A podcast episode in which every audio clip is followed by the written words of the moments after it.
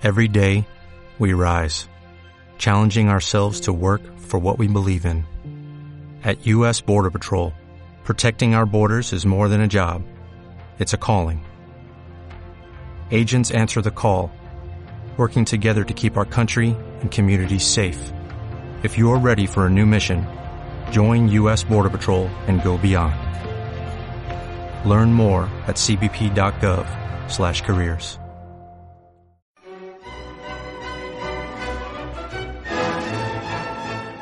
Café Viena.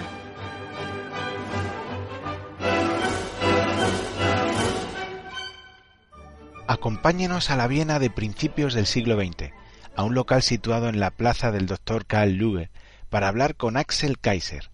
Repasaremos la trayectoria de este chileno políticamente incorrecto, que sin duda ya es, a pesar de su juventud, una figura del liberalismo a ambos lados del Atlántico. Nuestro invitado cree fervientemente en la importancia de dar la batalla en el terreno de las ideas, y a ese cometido dedica su vida. No se lo pierdan. Primer acto. Introducción. Axel Kaiser, bienvenido a Café Viena. Muchas gracias por la invitación. Gracias por estar con nosotros. Queríamos empezar preguntándote por, por tus primeros eh, recuerdos de, de tipo y intelectual y relacionados también en ese ambiente en el que pudiste crecer, cuál era el contexto político, económico en, el que se desarrollan tus primeras ideas, por así decir. Sí, yo crecí en el sur de Chile, en un campo muy lindo, con, con ribera del lago y paisajes sobre la cordillera, pero sin televisión prácticamente, sin electricidad, teníamos solo electricidad de noche, entonces las cosas que tú puedes hacer ahí, eh, más que leer eh, y vida de campo, no es mucho. Y mi familia siempre fue muy lectora y muy cultivada. Mis primeras aproximaciones intelectuales fueron con el mundo de la literatura alemana, eh, crecí con mi padre y con mi abuela, después de que mis padres se, se separaron, y, y, ellos eran muy lectores de todo lo que eran los grandes clásicos, Goethe, Schiller, eh, qué sé yo, Heinrich Heine, los grandes poetas alemanes, y algunos filósofos que también estaban presentes en el entorno, entre ellos eh, Nietzsche y pensadores como Carl Jung y otros más. Eh, entonces, eso fue lo, lo primero. Ahora siempre fue una familia muy en ese sentido cultivada, pero también eh, anticomunista por la experiencia que había vivido con el régimen de Salvador Allende en la Unidad Popular, eh, que obviamente fue un intento de construir un régimen marxista en Chile, totalitario, y que generó muchas víctimas, entre ellos, eh, bueno, en el caso de mi familia fueron expropiados campos, propiedades, mi padre fue atacado con intento de, de asesinarlo un par de veces por extremistas de izquierda, y por supuesto que eso de alguna manera te marca al menos en contra de lo que es el comunismo, la experiencia marxista. Y, y, luego, bueno, en la universidad ya fue donde fue distinto y me fui metiendo en el, el mundo liberal. O sea que de, de, primeras lo que de verdad te marca es el anticomunismo, el rechazo al, al, al socialismo y luego es cuando ya llega, eh, el, sí. en todo caso, el, el liberalismo. Sí, lo que ocurre es que, aparte de la experiencia personal familiar que siempre marca la tradición de los grandes poetas alemanes en general, y esto es algo que también dice Hayek, y yo después leyendo Hayek cuando lo dijo me hizo sentido, es una tradición antisocialista y anticomunista. Es decir, más que anticomunista y antisocialista, es una tradición liberal. Uh -huh. Goethe era un gran liberal, era un lector de Adam Smith, fue ministro de Economía, era una persona que desconfiaba tremendamente del poder del Estado y tremendamente de la idea de unificar Alemania. Goethe no era partidario de la unificación alemana, que creo una de las grandes tragedias que ocurrió en la historia universal, uh -huh. la de Bismarck, por supuesto. Sí. Y, y, por tanto habían ya semillas pro, pro libertarias en, en, todo eso que no procesé en la época en que yo estaba expuesto a estas ideas y ciertamente también, al menos en la, por el caso de mi, padre, era muy admirador de, Estados Unidos, que siempre ha sido una especie de referente en materia de libertades, por lo menos en lo que fue la Guerra Fría, sin ninguna duda y antes de eso con los padres fundadores y toda la historia que tiene ese país. Y, y de ese modo uno de alguna manera va con un baño ya eh, que lo lleva a simpatizar con ciertas ideas. Así que así fue. Sería el sí, así fue. Y de, comentas, bueno, que sobre todo te, eh, creciste con, con, educado por tu padre, tu abuela. Así sí. Y eh, más allá de este, eh, en política, de este anticomunismo, eh, ¿qué, ¿qué, valores son también los que recibes y, y los que marcan tu, tu forma de ser en, en, en, la familia? Bueno, mi madre nos enseñó mucho a, a valernos por nosotros mismos, es decir, a a no dejarse intimidar por los demás, a tener eh, coraje, en parte tal vez el, temperamento que ella también tiene, entonces eso es algo muy importante que creo explica en parte mi rol intelectual público, que es el que ha asumido con mayor fuerza, a pesar de todas las críticas, los ataques y, y por cierto insultos y a veces amenazas que la gente descerebrada obviamente propina cuando uno da opiniones que a ellos no, le, no les parecen. Y actuar sin miedo, eh, ciertamente el respeto por los demás, un valor que en la cultura de mi familia eh, ale, alemana, so, sobre todo de mi padre, mi abuela, en fin, era muy importante, el orden también, por supuesto, la disciplina, el método, eh, el rigor, eh, son valores que están, están ahí en la esencia. Y obviamente también la honestidad. Ah, muy bien. Y ya, bueno, eh, has, has, ido desarrollando esos, esos, primeros recuerdos y ya en, es en la universidad cuando empiezas con tus primeras lecturas de, eh, liberales y, y, y, empiezas a acercarte al liberalismo estudiando la, la carrera. La verdad es que en mi universidad eh, que, era, que es una de las universidades líderes, facultades de Derecho líderes en Chile, muy conocida. Los profesores, la mayoría eran socialdemócratas, prácticamente no había nadie liberal, o sea, no había ningún profesor liberal clásico en toda la universidad, por lo menos que me tocara a mí, sí. y que yo conozco, que yo conociera tampoco. Pero sí había muchos socialdemócratas moderados que hacían una interpretación de Rawls bastante estatista, y sí hubo en ese sentido una aproximación a ese liberalismo progresista, si uno quiere. Sí. Y sin embargo también existieron algunos cursos de economía, de profesores de economía, que te acercaban a la, a la otra postura, a la posición más, más liberal, porque si bien era mainstream, era economía mainstream, pero te hacía pensar por primera vez en el problema de la escasez de recursos, que es algo que ningún historiador, o casi ningún historiador, ningún intelectual, filósofo político ni filósofo toma en serio en sus reflexiones sobre cómo, ¿no es cierto?, funciona la sociedad o cómo debieran funcionar. Y de ahí empecé a estudiar yo por mi cuenta filosofía política eh, más liberal, ¿no? Eh, Hayek, por supuesto, llegué desde la filosofía política, es su, primer gran libro, no su primer gran libro, mi primer libro que fue digamos, su gran libro, El Camino de Servidumbre, uno de sus grandes libros, eh, lo leí porque me interesaba la filosofía política liberal y de ahí fui derivando más a la economía austriaca y todas esas cosas. Y, ese, sí. y de ahí, pero fue ya cuando estaba egresando de la universidad. Yo en la universidad nunca, nunca se mencionó a Hayek, ni a Mises, ni a Rothbard. Sí. Con suerte se mencionó a John Locke. Adam Smith era una cosa tampoco, que no se tocó mucho ni se estudió en profundidad, por lo menos yo no lo estudié en profundidad. Sí estudié en profundidad a Immanuel Kant, por ejemplo, obviamente Aristóteles, Santo Tomás, eh, Séneca, pensadores más clásicos, si uno quiere, eh, pero los pensadores liberales brillaban por su ausencia y yo te diría que eso hoy en día en muchas universidades sigue siendo igual. Exacto, sí, sí, sí.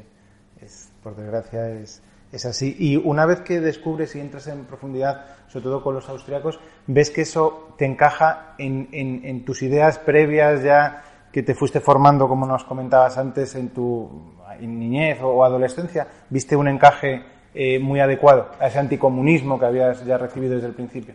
Sí, lo que ocurre es que yo en realidad iba siguiendo el mainstream, economía mainstream. Tuve unos cursos de microeconomía, macroeconomía, no muy profundos, pero con bastante detalle, en los cuales me fue bastante bien y me pareció muy entretenido, muy interesante, pero no, no hubo ni una sola mención a ningún austriaco tampoco, era todo mainstream, ¿no? Eh, y, eh, y, me hacía mucho sentido y, y, la teoría de que el gasto público podía estimular la demanda agregada y con eso superar crisis o recesiones era algo que me hacía sentido. Eh, en, ese, en, ese, en esa línea, digamos, keynesiana era en la cual yo estaba empezando a acercarme a la economía. Y afortunadamente Hayek se cruzó en mi camino con, con, con su obra, ¿no? Eh, esta que cité, Camino a Servidumbre, y por ahí empecé a estudiar un poco más eh, este señor que era además economista, que había sido premio Nobel, y después que Mises, y empecé a leer a Rothbard.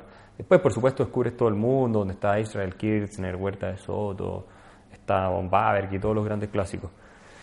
Y me hizo mucho sentido, me hizo pensar por primera vez eh, las cosas de una manera distinta. Y Henry Hazlitt, el libro famoso de Economía en una lección, fue el que me abrió los ojos a la economía, yo le llamo Common Sense Economics, que es la economía austríaca, la Common Sense Economics. Y nunca dejé de, leer economía, y seguí leyendo economía, no solamente a los, a los austríacos, sino también a los, a los mainstream, que digamos que son más, más influyentes, más relevantes. No diría que soy un especialista en el tema, pero que tengo un conocimiento general, digamos, relativamente razonable como para poder opinar con cierta cierto fundamento. Exacto. Sí. Segundo acto, nudo. Pues eh, podemos pasar al, segundo bloque ya de, de, la entrevista, ya más centrado en, tus aportaciones, en tus líneas de investigación y en tu obra. Y, bueno, en, qué camino te, te fuiste especializando, luego tú hiciste el doctorado en, en, Alemania, si no me equivoco, y, bueno, ¿cómo, ¿cómo, fue ese paso de, de, empezar esa línea de investigación y cuáles fueron las cosas que fuiste descubriendo, las aportaciones? Uno de los problemas que tenía yo es que tenía muchos intereses distintos, entonces es difícil elegir a veces, te metes un tiempo en filosofía, después tomas economía, después lees las dos cosas, después empiezas a leer historia, sociología, psicología, incluso física en algún minuto estuve intentando leer, porque muchas cosas no las entendía, para ser honesto, pero algunas eh, me parecían fascinantes, que sí podían comprender.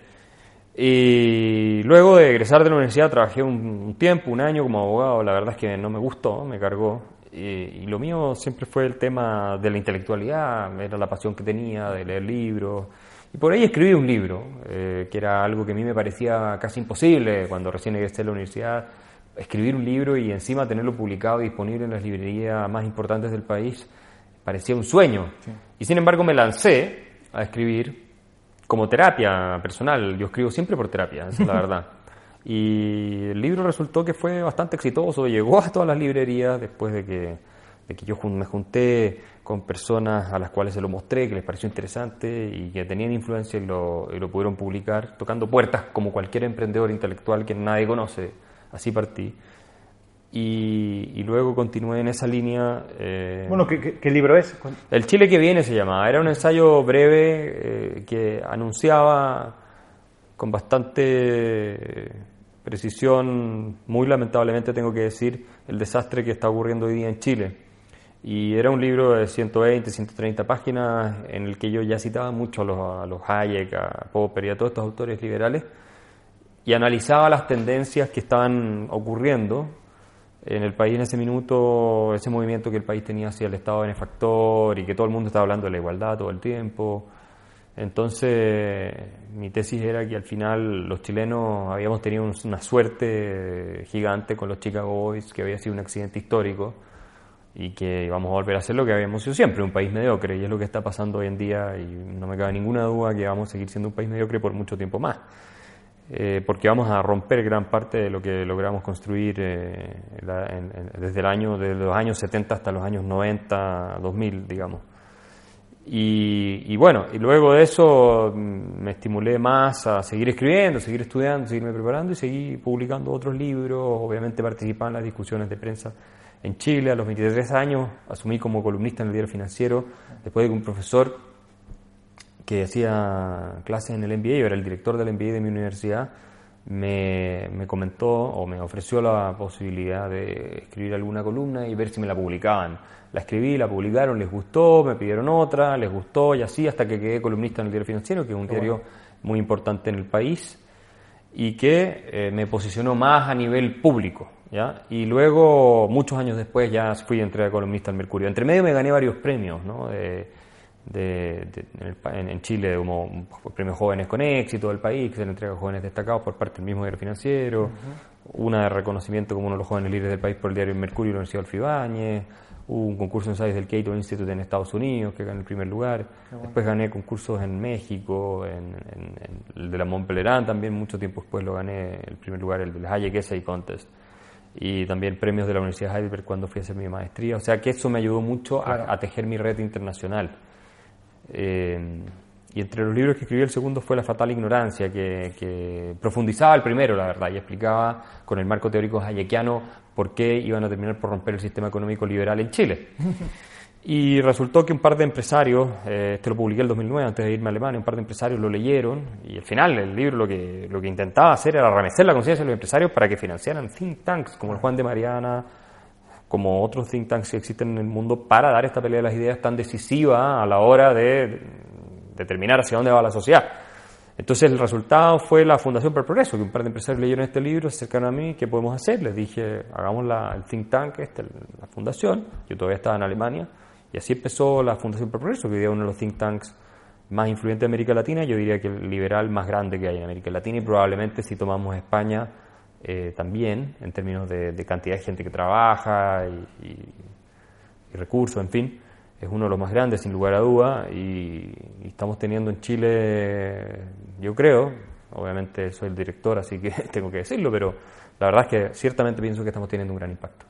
Sí, la cuestión del impulso y la dirección del think tank, de la Fundación para el Progreso, era, era un aspecto que, quería también tocar y, que desarrollases. Eh, pero bueno, si, si, te parece, vamos a abordar las cuestiones de tu línea de investigación, del doctorado, de, tus aportaciones y, tocamos ahora también más adelante eh, la, labor del think Entonces, eh, ¿cuál es la línea esa que, sigues en, el doctorado y, en la que y en la que y si luego ahondaste y luego en qué te has ido también especializando y, qué has ido investigando?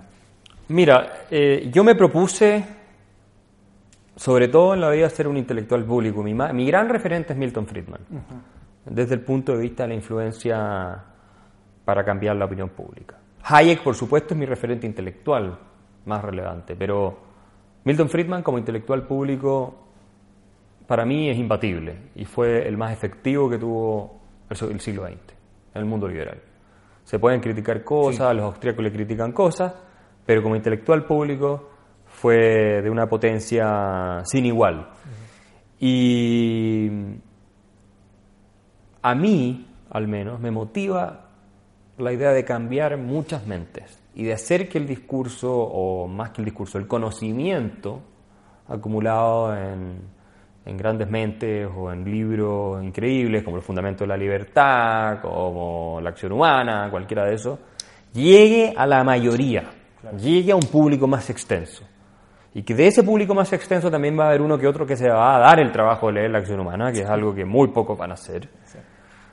Pero eh, son los distribuidores de segunda mano que llamaba Hayek, los que al final terminan por popularizar ciertas ideas. Y la, verdad es que yo me veo más como un distribuidor de segunda mano que como un gran innovador, desarrollador de teorías muy originales. No creo que vaya yo a inventar, quién sabe, pero no creo que yo vaya a inventar algo que no haya dicho Hayek, Mises, Rothbard o alguno de todos los grandes, no, sí, que alguno de todos ellos. Y creo que hoy día muchos de los académicos que están en las universidades, si bien son liberales, hacen un gran trabajo, pero tampoco nadie se va a acordar de ellos cuando se mueran. Entonces, la verdad es que, mm, es que yo me veo más en esa línea. Mi doctorado hice un doctorado, una mezcla entre filosofía y economía política, y lo hice en los eh, fundamentos filosóficos de la revolución económica liberal chilena. Eh, en que apliqué a, Douglas North, el Nobel de Economía, yo lo investigué, lo, estudié profundamente, creo que es un personaje brillante y que permite entender cosas increíbles que, pocos economistas te, permiten entender, bastante hayekiano por lo demás en muchas cosas, y lo apliqué a la evolución institucional que tuvo Chile desde el siglo XIX, mediados del siglo XIX, hasta los Chicago Boys, eh, descubriendo que las ideologías, porque esta es la tesis de North, que las ideologías tienen impacto en las instituciones, modifican las instituciones, las van, las van transformando y al mismo tiempo los resultados que esas modificaciones producen van modificando las ideologías y la percepción de la realidad que la gente tiene. Un poquito más complejo que eso, pero la tesis general es así.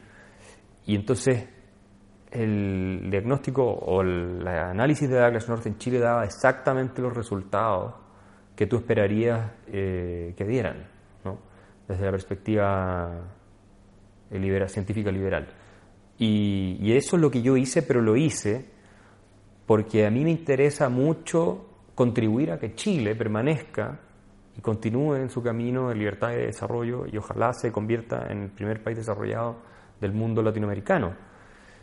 Y veía además con urgencia la necesidad de revisar la naturaleza del proceso que había experimentado Chile desde una perspectiva histórico-institucional para contrarrestar esta avalancha estatista que se nos estaba viniendo encima. Lamentablemente llegué un poco tarde y hoy día ya la tenemos bastante desarrollada, pero estamos combatiéndola y todavía no está todo perdido. Entonces, yo en realidad te diría que me, dediqué mucho al tema, durante mi doctorado, economía política, la forma, me interesa siempre mucho el tema de la forma en cómo las ideas impactan el desarrollo institucional, eh, en fin, los resultados, el tipo de, asociaciones que se van produciendo, eh, el desarrollo económico, en fin.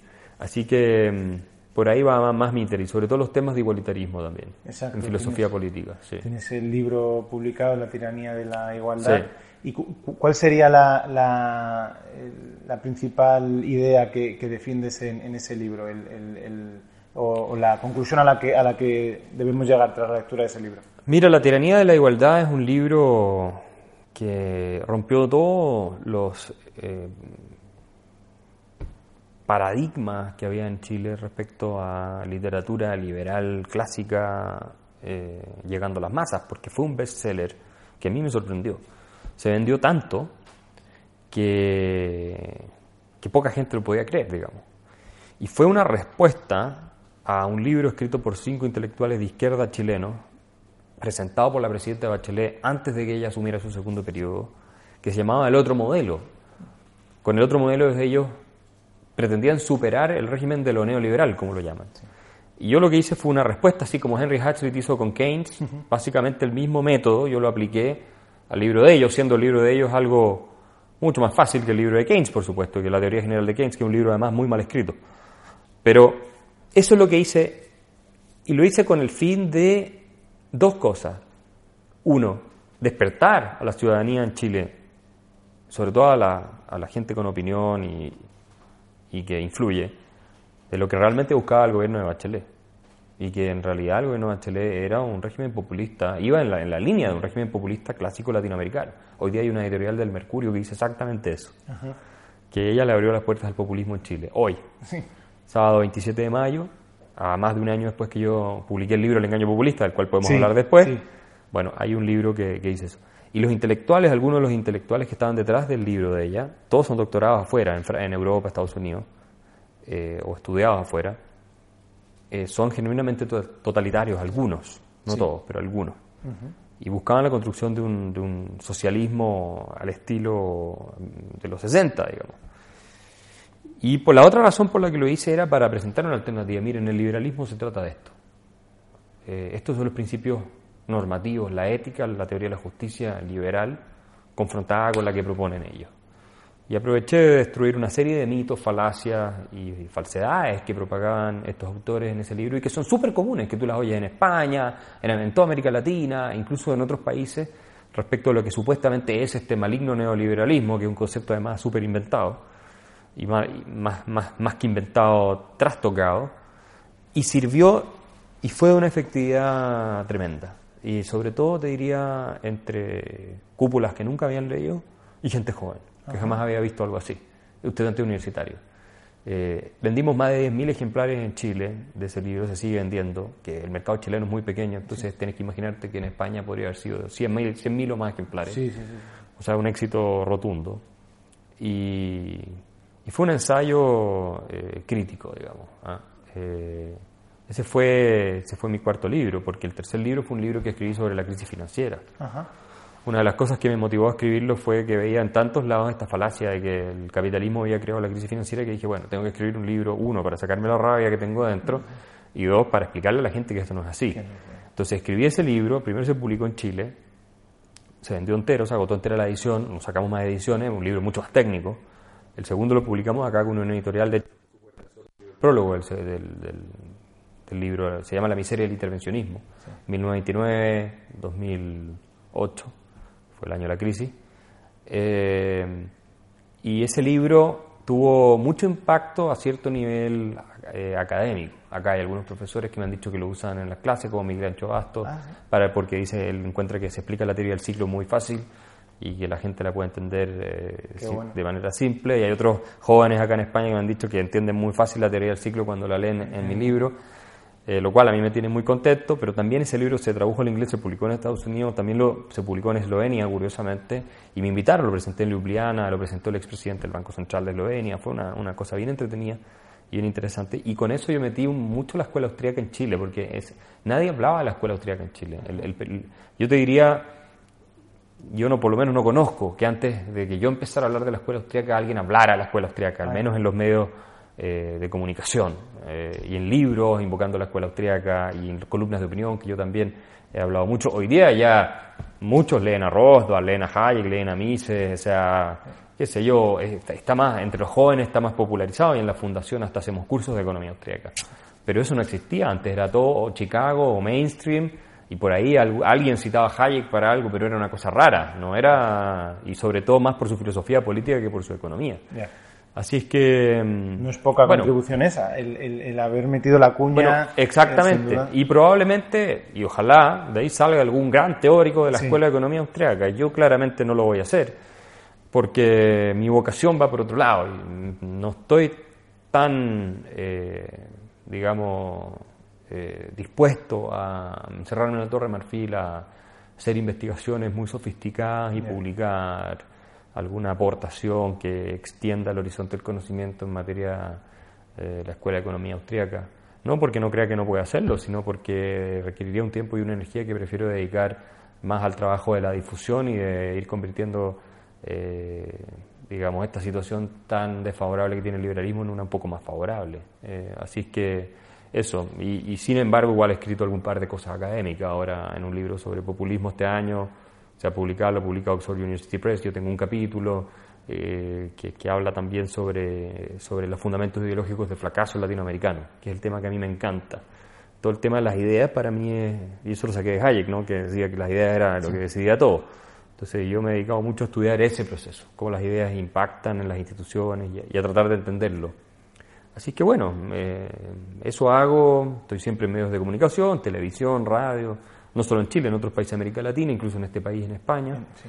también, y tratando de aportar desde, esa, desde ese lugar. Y ahora que has citado, bueno, que también es un libro que has publicado recientemente, La, la amenaza populista, ahora que has, que has nombrado el- el- la cuestión del populismo, ¿cuál es, ¿cuál es tu punto de vista? Sabes que en el Instituto Juan de Mariana salió un informe recientemente sobre Sí. el populismo de Eduardo Fernández Luiña, que de alguna manera veía eh, bueno, dos tipos de populismo. Uno era que se podría aplicar a, cualquier político realmente, que es, una retórica populista que en mayor o menor medida la van a usar todos los partidos. Y luego hay el populismo de, un, régimen populista, que ya sería transformar las instituciones para eh, sí, establecer un cambio de régimen y, y ya instaurarse indefinidamente en, en el poder. Eh, Entonces, no sé si tú tienes un punto de vista distinto o, o- o cómo ves la cuestión. Sí, ese libro, El engaño populista, que lo escribimos con, con Gloria Álvarez, que también fue un éxito de venta en, en España, llegó a ser el libro más vendido, en Chile el segundo por un par de meses, se sigue vendiendo, también llegamos a 6.000, 7.000 ejemplares vendidos en Chile, que insisto, es como multiplicar por 10 eh, en un país como este, se ha vendido mucho en Argentina, en Colombia, llegó entre los 10 más vendidos, de los 5 más vendidos incluso, Guatemala, México, en fin. Así que fue un gran éxito ese libro, eh, y es un análisis del populismo desde el punto de vista más, si tú quieres, eh, psicológico. No sé si psicológico es la palabra exacta, pero nosotros definimos el populismo como una mentalidad. Por cierto, hay muchas definiciones de populismo y en la ciencia política se discute el concepto, pero nosotros nos referimos a él como una mentalidad, con ciertos ingredientes. Y esa mentalidad creo que está presente en todas partes, eh, al menos algunos de esos ingredientes. Cuando se combinan todos esos ingredientes y se les se, com- se componen con momentos de crisis, con momentos de frustración social o qué sé yo, bueno, entonces es, es probable que el caudillo llegue al poder o el líder populista, en fin, y después haga sus políticas desastrosas.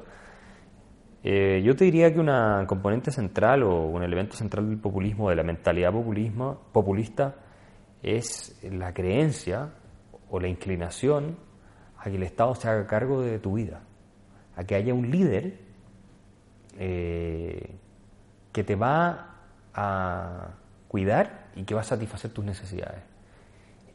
Por eso pienso que la socialdemocracia y el Estado benefactor incuban dentro de su sistema económico y social y además dentro del discurso que lo justifica el germen del populismo.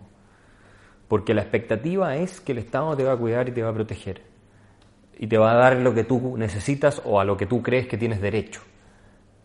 Cuando tienes una crisis y el Estado no es capaz de financiar eso, como ocurre siempre con los Estados benefactores a largo plazo, se ha visto varios casos, es probable o casi seguro que surja el caudillo tipo Pablo Iglesias que te dice, ellos no pudieron cumplir porque son unos corruptos que se están robando la plata y por eso esta crisis donde usted está mal, yo sí le voy a dar lo que usted quiere, deshaciéndonos de esta élite corrupta y abusiva, para, ¿no cierto?, representar al pueblo que ha sido injustamente tratado. Y ese es el componente esencial del populismo, eh, esa división de entre buenos y malos, entre explotadores, clase explotadora, pueblo abusado, pero que no funciona sin este ingrediente que te digo yo de que el Estado y el líder se tienen que hacer cargo de ti. Ahora, no todo en el diagnóstico populista es equivocado. A veces efectivamente hay élites abusivas y corruptas y todo lo que ocurre. La, solución es, es la, solución, exactamente. Y la idea de que el líder populista es el que te va a salvar. Y te va a salvar no confiando en tu propio esfuerzo, en tu propia iniciativa, sino que te va a salvar dándote las cosas, que es lo que prometen los populistas en todas partes. Es muy difícil, aunque existió algo así como el populismo libertario en Estados Unidos y todo, es una, cosa bien rara, que bien discutible, pero es muy difícil, o yo no conozco al menos casos de un populista que, que, prometa que va a recortar el gasto social, que va a bajar los impuestos, que va a ordenar la caja fiscal y que va a confiar en que la gente salga adelante por sus propios medios y no le va a regalar nada. Eso no es populismo. Eso. Entonces, la idea de que el Estado te tiene que dar, a mi juicio, es el elemento eh, que catapulta al populismo, sobre todo cuando tienes problemas sociales o crisis o deslegitimación de las élites. Ese es un elemento esencial. Y bueno, para cerrar este, este bloque, eh, pues cuéntanos un poco cuál eh, tu, experiencia y, si estás satisfecho con todos estos años de, en la dirección del think como también eh, tu labor también para captar eh, fondos del empresariado. Es, ¿Son proclives a, dar esa bateada de las ideas? ¿Cómo, ves esa cuestión por tu experiencia? Mira, cuando yo me pongo en la situación de 10 años atrás y miro lo que he logrado, y he logrado obviamente con un equipo, la verdad es que estoy bastante satisfecho porque no era previsible, ni fácil, ni probable todo lo que ha pasado. Llegar a tener un bestseller en España, llegar a tener un think tank financiado por empresarios que leyeron un libro y se convencieron de que tenían que financiar un think tank. O que yo escribí el libro para era eso, yo no lo escribí para otra cosa.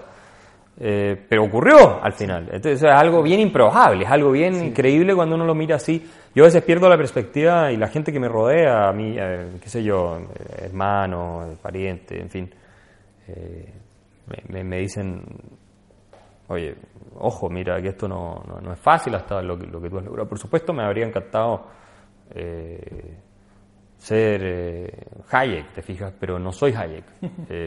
y, y, entonces soy bueno para esto y efectivamente me ha ido bien levantando fondos con empresarios. He tenido suerte porque, porque han sido empresarios muy generosos los que se han sumado a esta causa y sin el apoyo de unos pocos, que eran muy pocos. ¿ah?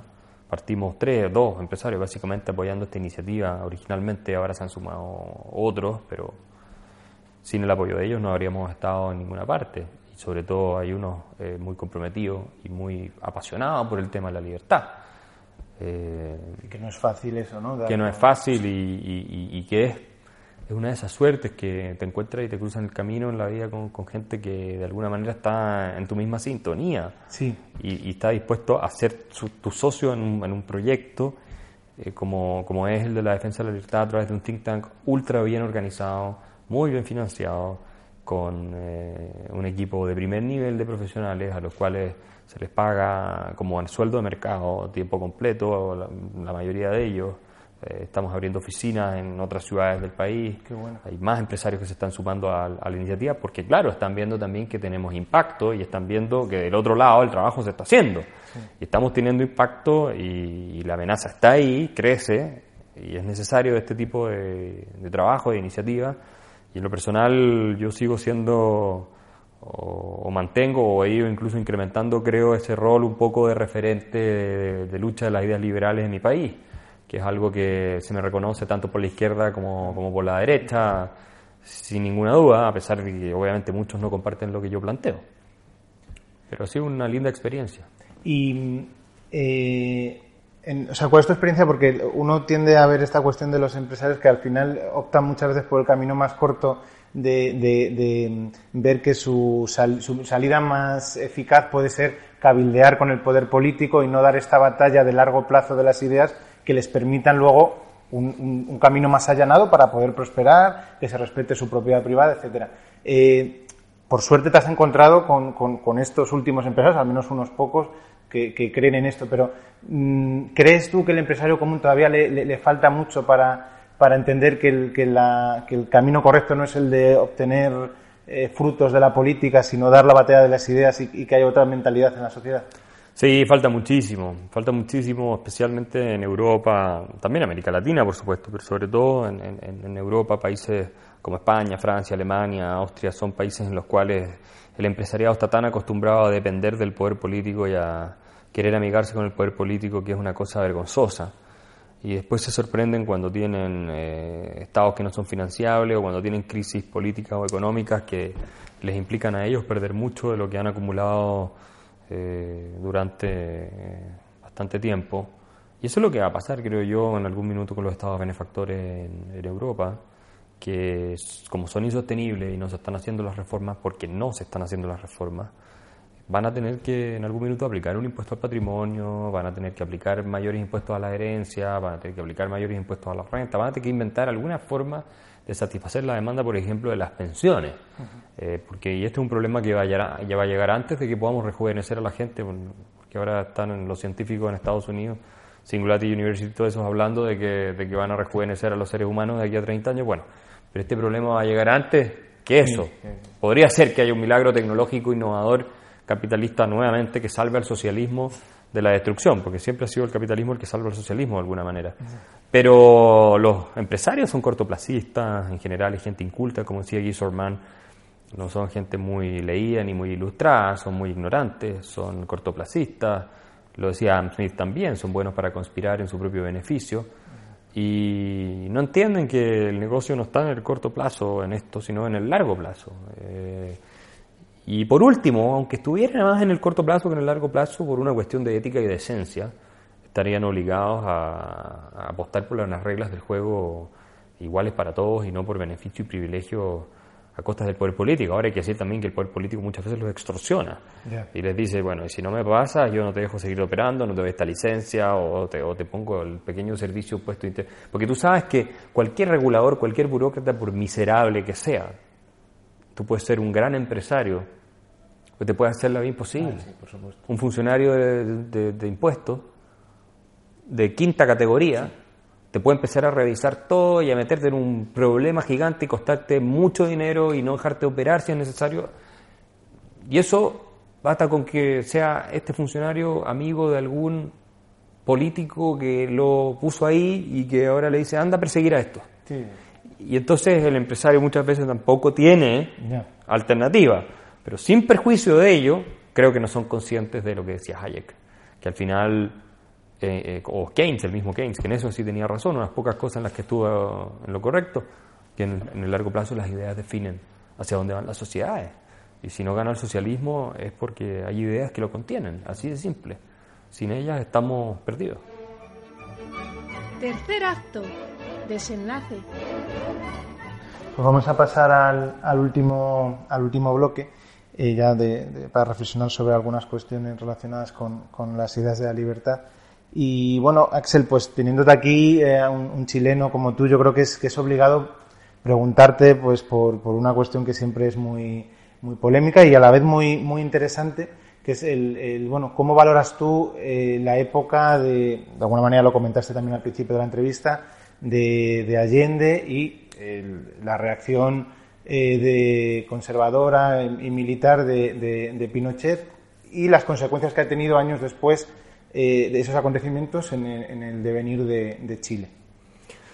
Bueno, a ver, Salvador Allende era un, un hombre simpático, carismático, frívolo, le encantaban las cosas caras, el whisky, los trajes caros, era un mujeriego, era un frívolo, que no tenía probablemente la pasta asesina que se requiere para ser un revolucionario marxista real tipo Che Guevara o Fidel Castro. Eh, de hecho, Fidel Castro se burlaba de él por lo, por, por lo blando que lo encontraba. Pero, sin embargo, desde la década del 50 en adelante, él comenzó a servirle a la, Unión Soviética como agente de la KGB. Su codename, el, el, código, el nombre, el alias que tenía era Leader. Y fue el contacto más importante que tuvo la KGB soviética en Sudamérica desde la década del 50 en adelante, según un libro que publica Christopher Andrew y Vasily Mitrokin, profesor de Cambridge, eh, Christopher Andrew, experto en la Guerra Fría de documentos desclasificados de la Unión Soviética. Él era un, agente pagado de la KGB soviética, esa es la verdad. No tenía calidad de agente, pero en fondo era, estaba trabajando para la Unión Soviética. Y la Unión Soviética también comienza a intervenir en el proceso chileno, de modo de, especialmente después de la Revolución Cubana, de modo de consolidar en Chile una dictadura comunista alineada con la Unión Soviética, por cierto. El camino al socialismo, pensaba Allende, era por la vía democrática. Y por eso la Marta Harne, que era asesora de Chávez y de Fidel Castro, y que fue una marxista chilena, profesora en Chile, que después se fue a Cuba, eh, decía, eh, dice en uno de sus textos muy posteriores que Allende fue el primer socialista del siglo XXI. Bueno, él, em, con su coalición, él fracasa ¿no? en, la, en, la, elección contra Frei Montalva. Eduardo Frei Montalva gana el demócrata cristiano apoyado por la CIA, que también empieza a intervenir. Pero la propuesta de Salvador Allende era la construcción del socialismo, ¿no? por la vía democrática. Él creía que la vía violenta era eh, un recurso de última instancia, pero no la descartaba. Él fue presidente de OLAS, Organización Latinoamericana de Solidaridad, creada por Fidel Castro, para exportar la revolución marxista alrededor de América Latina. Y Salvador Allende fue presidente de esa organización. Entonces, él no estaba en contra por principios de la vía violenta, lo que pasa es que la consideraba un recurso de última instancia. Entonces, su coalición incluía obviamente todos los partidos de izquierda, entre ellos el Partido Comunista y el Partido Socialista. Y el Partido Comunista era mucho más gradualista en su enfoque. Y el Partido Socialista era revolucionario y quería la vía armada. El Partido Socialista en el año 67 declara, declara la lucha armada como la lucha legítima para derrocar digamos, el orden burgués y establecer la dictadura marxista en Chile, el año 67, empieza también a ser armado, ¿no? Empieza a recibir armamento de, Cuba y, de la Unión Soviética.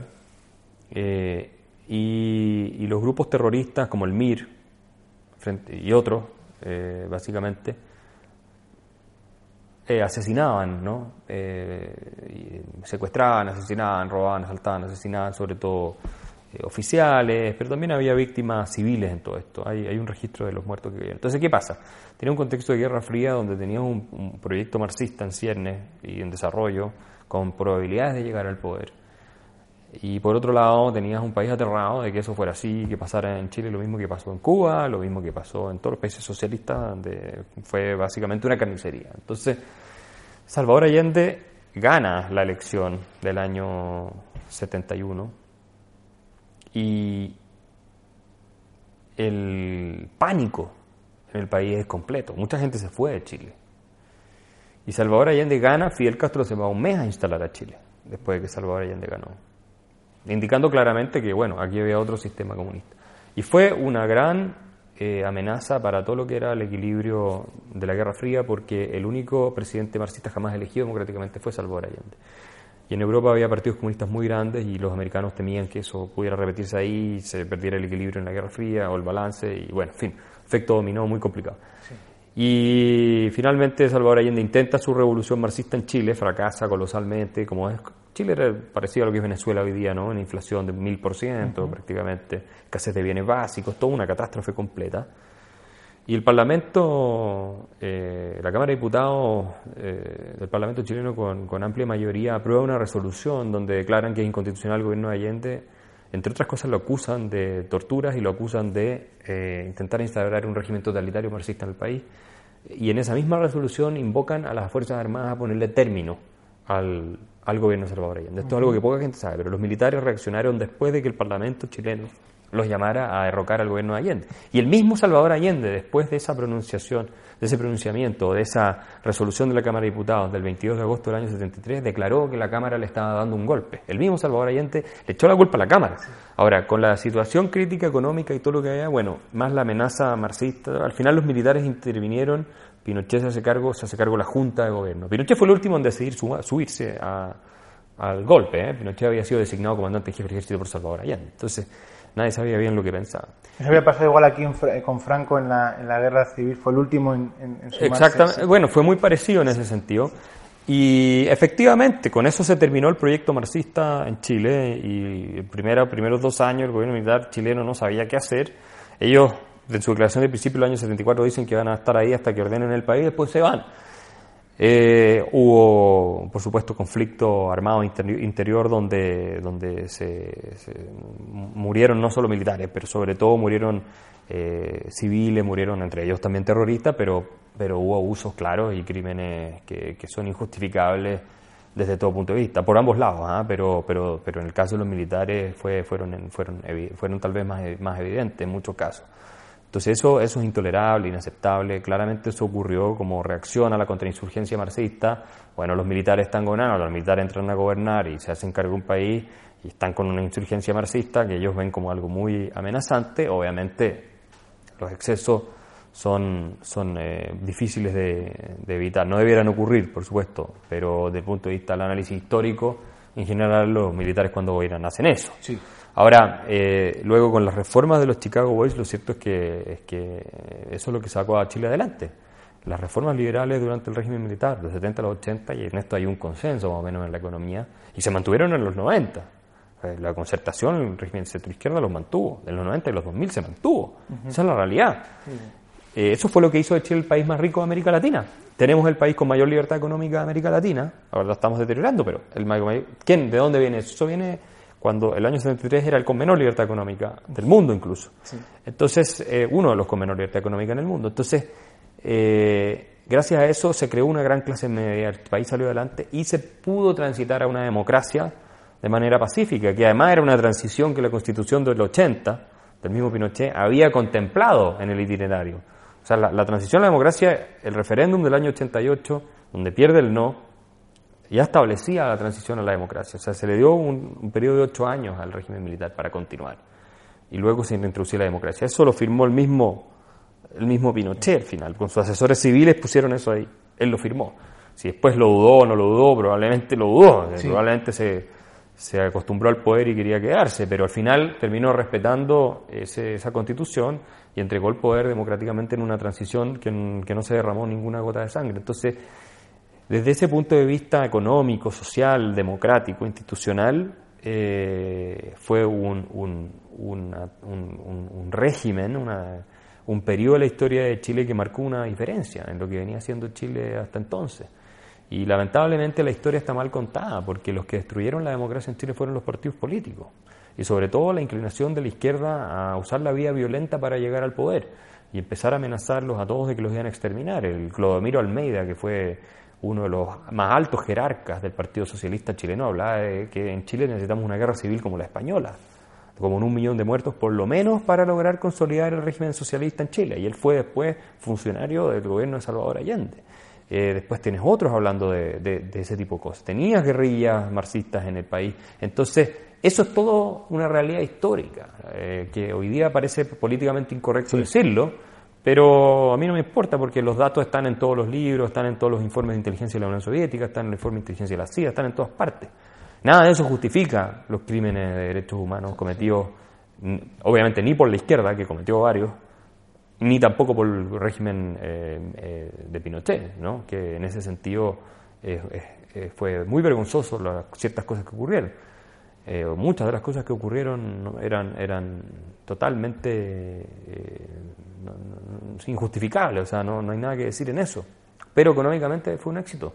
Socialmente se creó la clase media que no existía.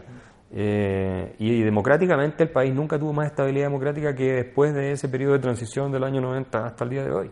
En su historia nunca el país estuvo más estable, ni fue más desarrollado, ni tuvo mejores indicadores eh, en, cualquier área que tú lo mires, digamos. Entonces, eh, y eso fue un mérito de la concertación también, porque los gobiernos de la concertación que vinieron después, que eran de centro izquierda, ellos declaran que ellos reconocen que el sistema de mercado es el mejor y lo asumen, lo incorporan como propio y lo profundizan en muchas cosas.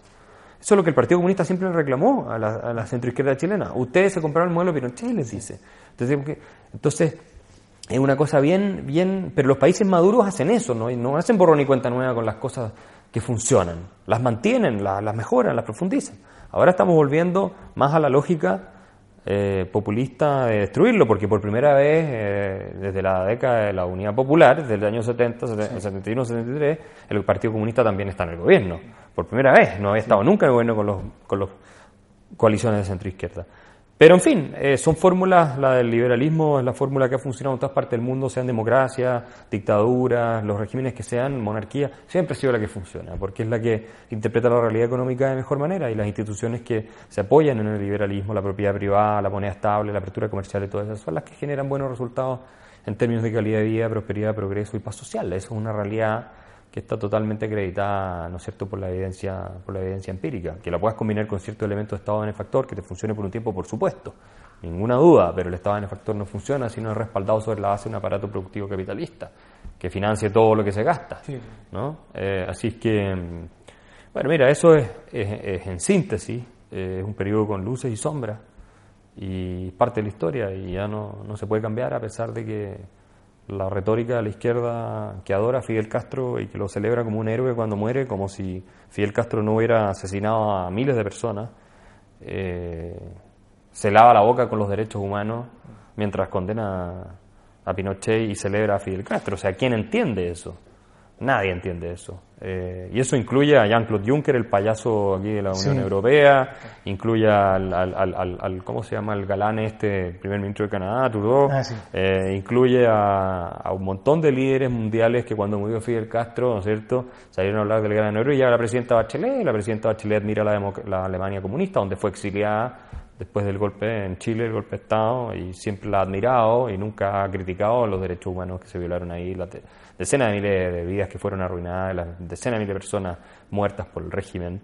Eh, y, lo admira abiertamente y admira a Fidel Castro. Ella tuiteó que Fidel Castro era un gran héroe de la justicia social en América Latina cuando murió y que estaba muy apenada por su muerte, eh, siendo que era un dictador sanguinario que tiene a su pueblo sumido en la, sumido en la absoluta miseria. Entonces, ¿qué credibilidad tiene ella para venir a hablar de derechos humanos? Cero, a mi juicio.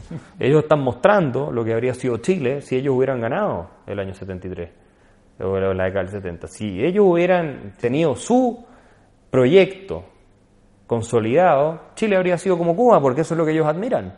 Ellos lo están diciendo hoy día, que ellos admiran a Fidel Castro y admiran el socialismo marxista. Entonces, no queda ninguna duda. Y si yo tengo que elegir entre el Chile que tenemos hoy y Cuba, no me quedo, no me quedo por ningún motivo con Cuba. Prefiero mil veces el Chile que tenemos hoy.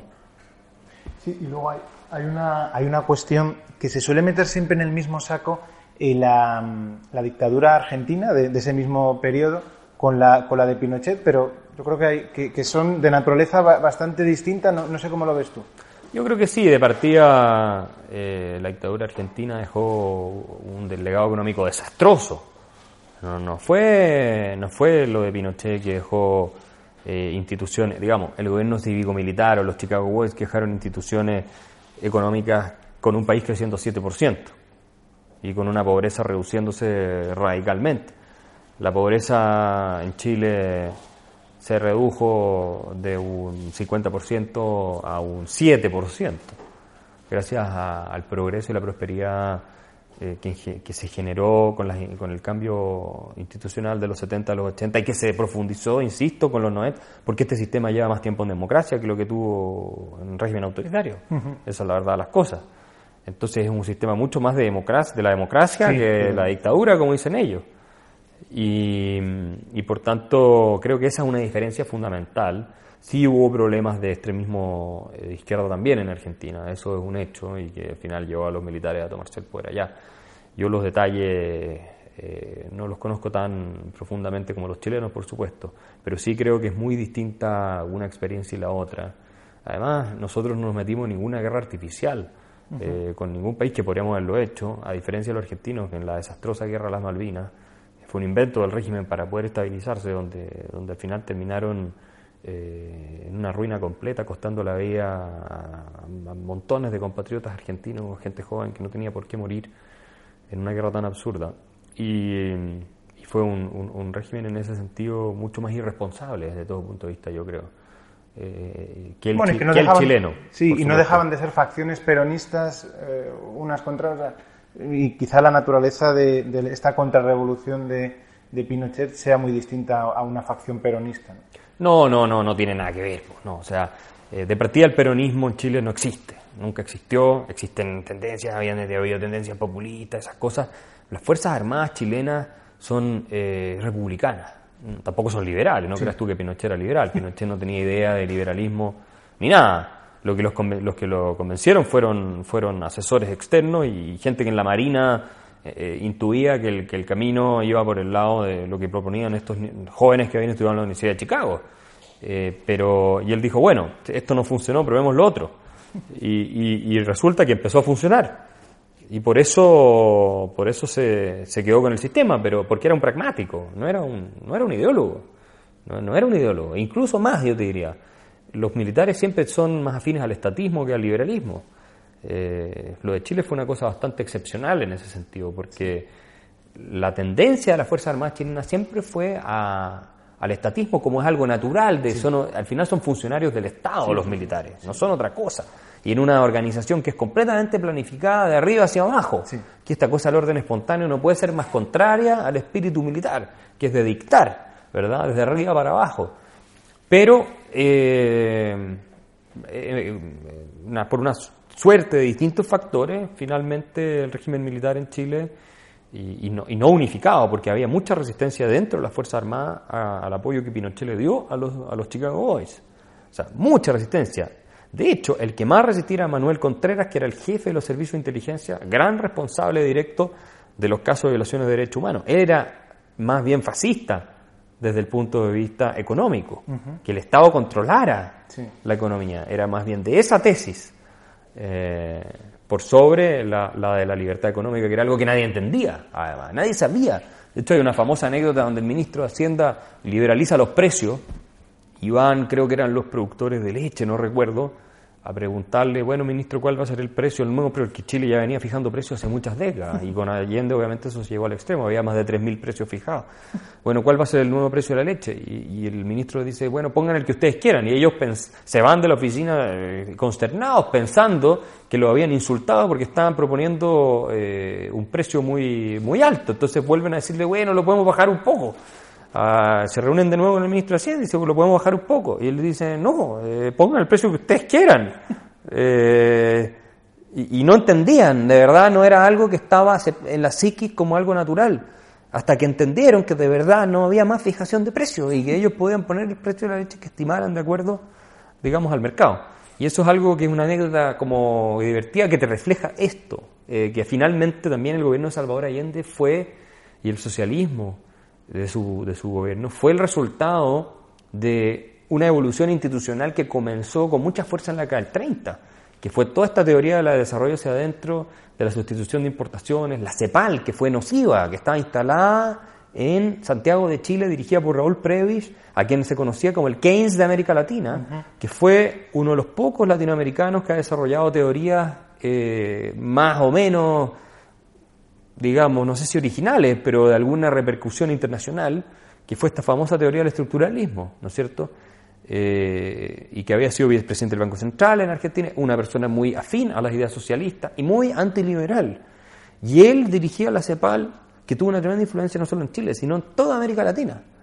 Y responsable de una, y que sigue estando en Santiago, lamentablemente, y responsable del desastre que fue los programas de sustitución de importaciones, de planificación central y todo eso que hubo en, prácticamente toda la región.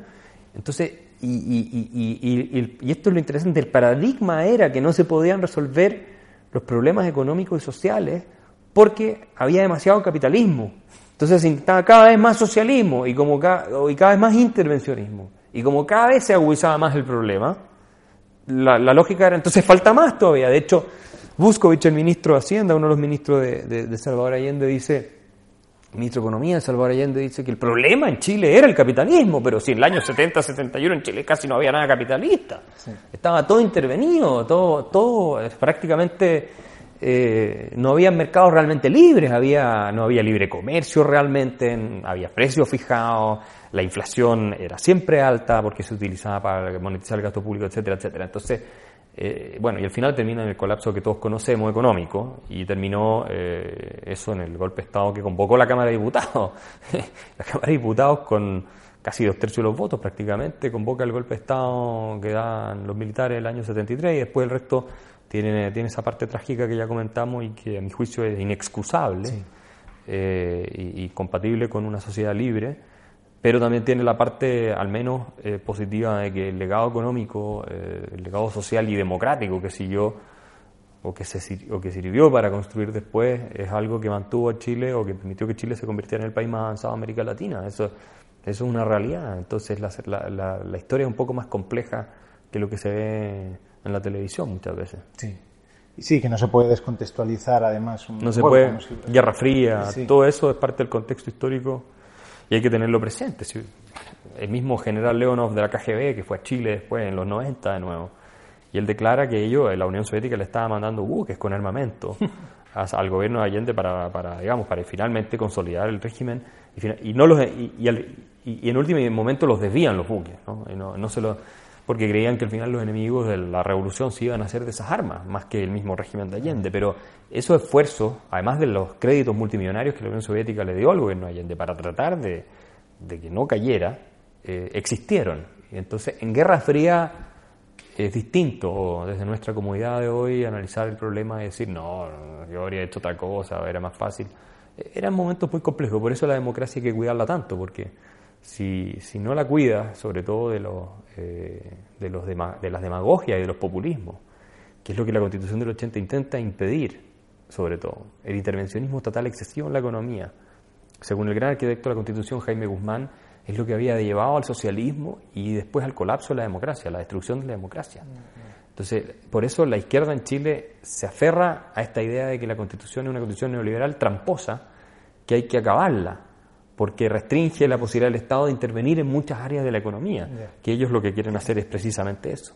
Y lo hace precisamente porque en el pasado, por esas intervenciones, terminaron arruinando la democracia, la calidad de vida, la economía, todo. Eh, entonces, ahí está la disputa.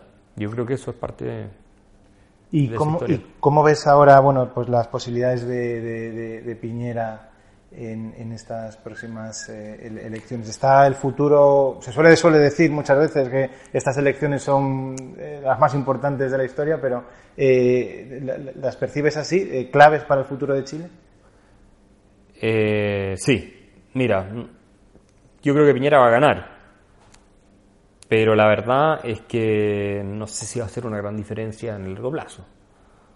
Yo tengo mis dudas porque nosotros ya giramos de la lógica y el discurso centrado en la creación de riqueza y el Estado subsidiario a la lógica de la redistribución de riqueza y el Estado, ellos lo llaman solidario, eh, que al final es el Estado interventor. Y eso ya está instalado a un nivel en la discusión pública y académica y en la conciencia de muchos ciudadanos que temo que pueda haber alcanzado un punto de no retorno, en el sentido de que es casi, va a ser casi imposible revertir leyes eh, intervencionistas, bajar impuestos, reducir gastos y todas esas cosas. Es muy difícil hacerlo. Por lo tanto, vamos a tener que pasar tal vez algún periodo más crítico hasta que la ciudadanía diga, en realidad tratemos otra cosa. Eh, por ahora Piñera puede parar esto de alguna manera un tiempo, puede tratar de corregir problemas que se generaron en el gobierno anterior, no va a tener la mayoría en el Parlamento tampoco. no va a ser mucho más, creo yo, ojalá me equivoque, de lo que va a poder hacer. Eso va a requerir de un nuevo gobierno, de otra persona, que ojalá lo, lo continúe, que sea liberal y y que logre concitar los apoyos suficientes para, bueno, para hacer los cambios que se necesitan. Pero en democracia eh, el juego es más complejo ¿ah? que en un régimen autoritario donde tú llegas y cambias las cosas. Entonces, eh, eh, estará por verse. Yo no soy muy optimista. Y ya para terminar, saliéndonos ya un poco de, Chile, ¿cómo ves el, futuro de, las ideas de la libertad, del liberalismo, sin más a, nivel eh, mundial? Eh, y, ¿O cuáles pueden ser también las grandes amenazas a las que se enfrenten estas ideas, las ideas de la libertad? Yo pienso que las ideas de la libertad se enfrentan hoy a las mismas amenazas que se han enfrentado siempre. El dogmatismo es la primera el dogmatismo de lo políticamente correcto, por ejemplo, que hoy día está restringiendo la libertad de expresión en distintos países, digamos, en Occidente casi entero. Hay muchas cosas que ya está prohibido decir, que no las puedes decir aunque tengan base científica, porque te crucifican, o te echan de la universidad, o los alumnos te denuncian. O... Entonces la libertad de expresión es una de las que más está bajo ataque. La libertad económica, creo yo, eh, hay que restaurarla de manera urgente.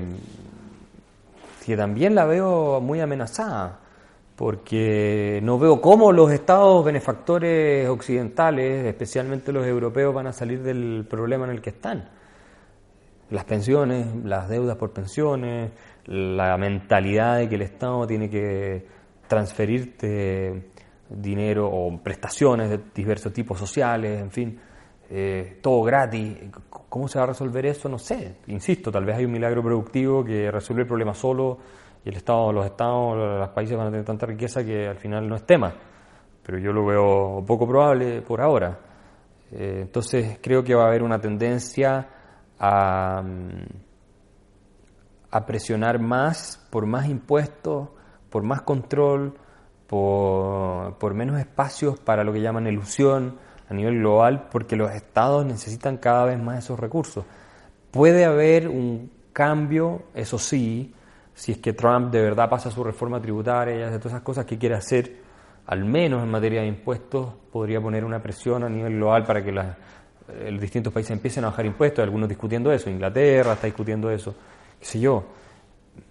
Pero yo no veo cómo, es compatible el gasto enorme de los aparatos públicos en Occidente eh, sin considerar la posibilidad de una nueva crisis financiera, que sea mucho peor que la anterior y todo eso.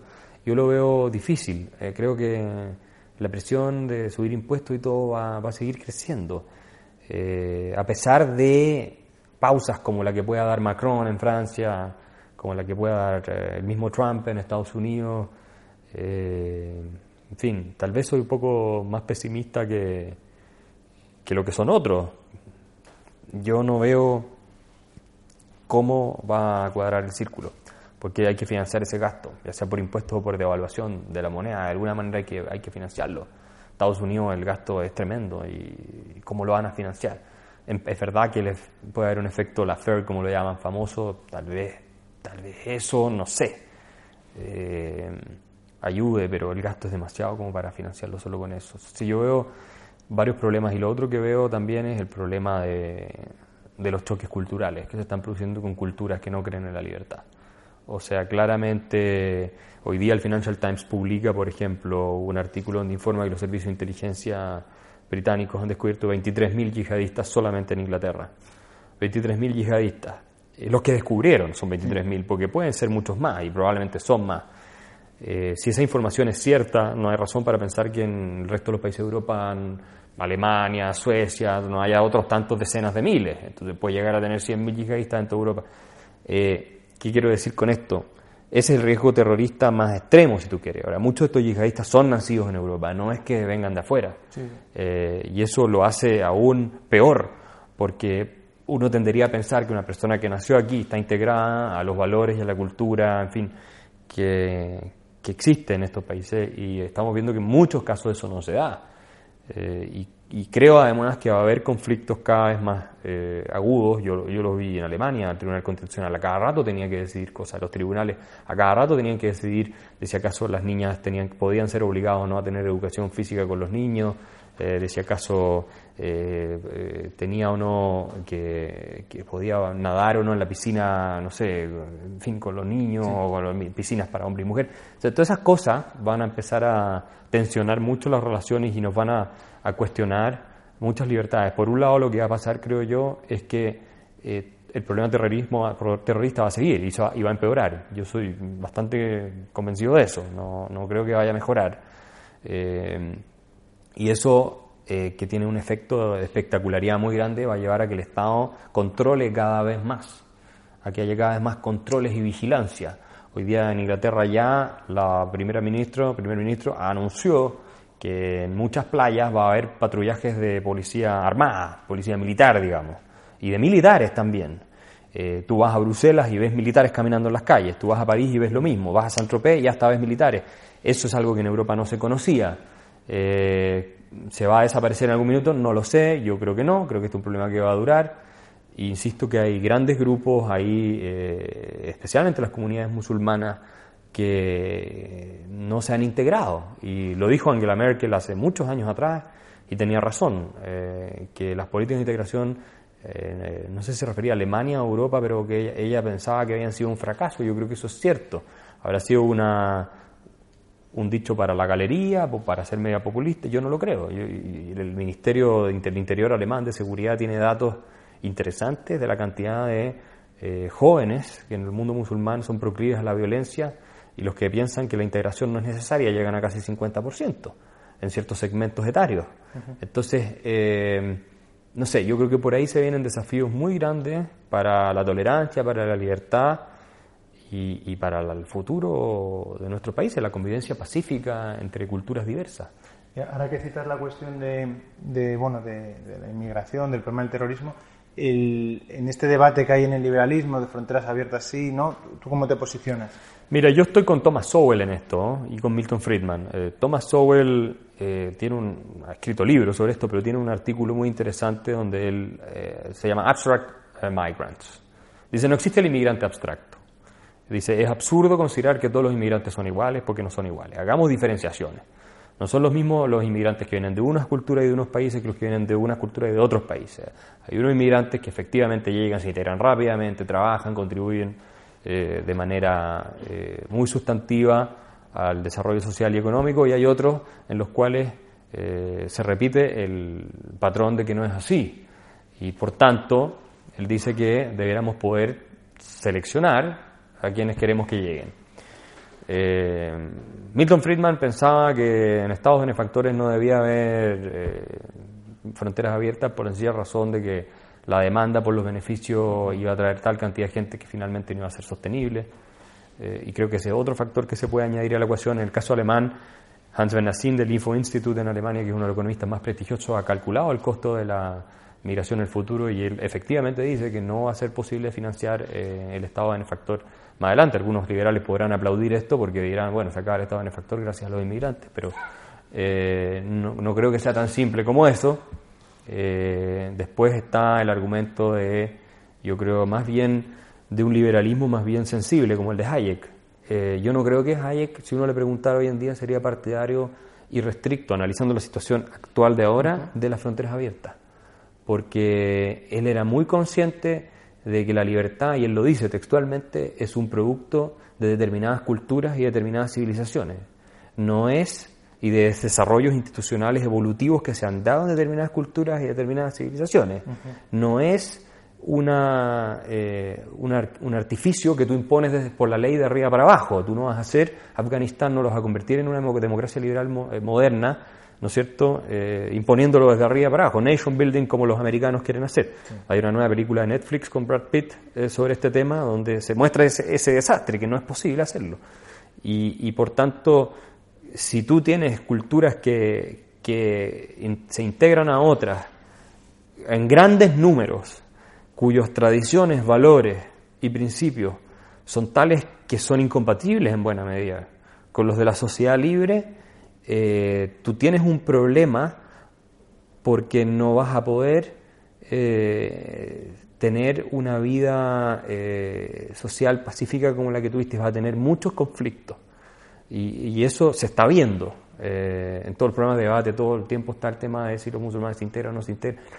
por algo existe la discusión, no existe con los asiáticos, no existe con los latinos, no existe con otros grupos. y ciertamente hay grupos de musulmanes que se integran perfectamente, nadie está discutiendo eso. Pero creo que la realidad es mucho más compleja y me retrotraen la discusión entre Edmund Burke y Thomas, eh, Thomas Paine de, sobre, sobre realmente la naturaleza de los derechos fundamentales y todo lo demás. Yo creo, soy mucho más de la línea de Burke yo en eso. Eh, uno puede argumentar abstractamente que haya fronteras completamente abiertas y, está bien, y eso es coherente y es lógico. Desde el punto de vista de los derechos individuales, tú podrías decirlo y ser anárquico, que no haya fronteras y todo. Pero yo creo que uno tiene que tomar en, consideración en su argumento las consecuencias también que se siguen de las posturas que se están asumiendo. Eh, y yo pienso que las consecuencias de fronteras abiertas absolutamente, por ejemplo, en países como los europeos, eh, serían desastrosas. Yo creo que no... O sea, si tú de repente tienes 100 millones de personas que quieren venir de los segmentos más, más pobres del planeta eh, a vivir a Europa, o 200, me vuelve 300 millones, porque tiene suficiente gente que podría querer venir, venir a vivir aquí. ¿Qué pasa con el orden social? Eh, ¿Cómo mantienes tú eso? ¿Qué capacidad de asimilación tiene la sociedad? Porque el ser humano hay que tomarlo por lo que es, no por lo que la teoría liberal dice que, cierta teoría liberal dice que el ser humano debería ser, que es una persona súper tolerante, abierta, que recibe a todos de brazos, ¿no es cierto?, aplaudiendo, con florcitas. No, no es así. El ser humano no es así. El ser humano es tribal. Esa es la realidad. De hecho, Hayek dice en una de sus eh, leí por ahí que le enviaba a Margaret Thatcher, creo, una carta donde la felicitaba por precisamente velar por restringir la inmigración, porque él sostenía que grandes masas de inmigración eh, podían desatar sentimientos nacionalistas que eran nocivos para la libertad. Ahora, esa es una apreciación no de principios que él hace en primera instancia, sino una apreciación sociológica, y que es un análisis que nosotros no podemos descuidar cuando discutimos de estos temas, que yo insisto, es más complicado que decir fronteras abiertas, fronteras cerradas. Eh, es mucho más sofisticado el debate, mucho más complicado, y creo que en eso no debieran haber dogmatismo de ningún lado, ni de los que dicen no puede entrar ningún inmigrante, todos son malos, no, eso, eso es falso, eso tampoco es verdad. Ni de los que dicen no, todos los inmigrantes son bienvenidos, que vengan todos, aquí no pasa nada, vamos a estar mejor con... Tampoco es verdad. Entonces yo creo que hay que matizar, hay que considerar los, los argumentos en su propio mérito y las realidades tal cual son, y el ser humano sobre todo tal cual es y no como nos gustaría que fuera.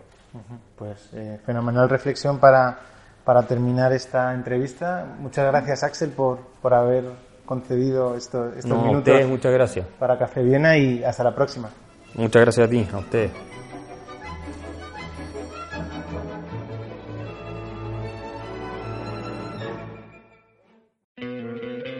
¿No te encantaría tener 100 dólares extra en tu bolsillo?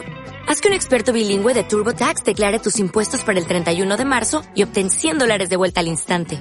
Porque no importa cuáles hayan sido tus logros del año pasado, TurboTax hace que cuenten. Obtén 100 dólares de vuelta y tus impuestos con 100% de precisión. Solo con Intuit TurboTax. Debes declarar para el 31 de marzo. Crédito solo aplicable al costo de la presentación federal con TurboTax Full Service. Oferta sujeta a cambios o cancelación en cualquier momento.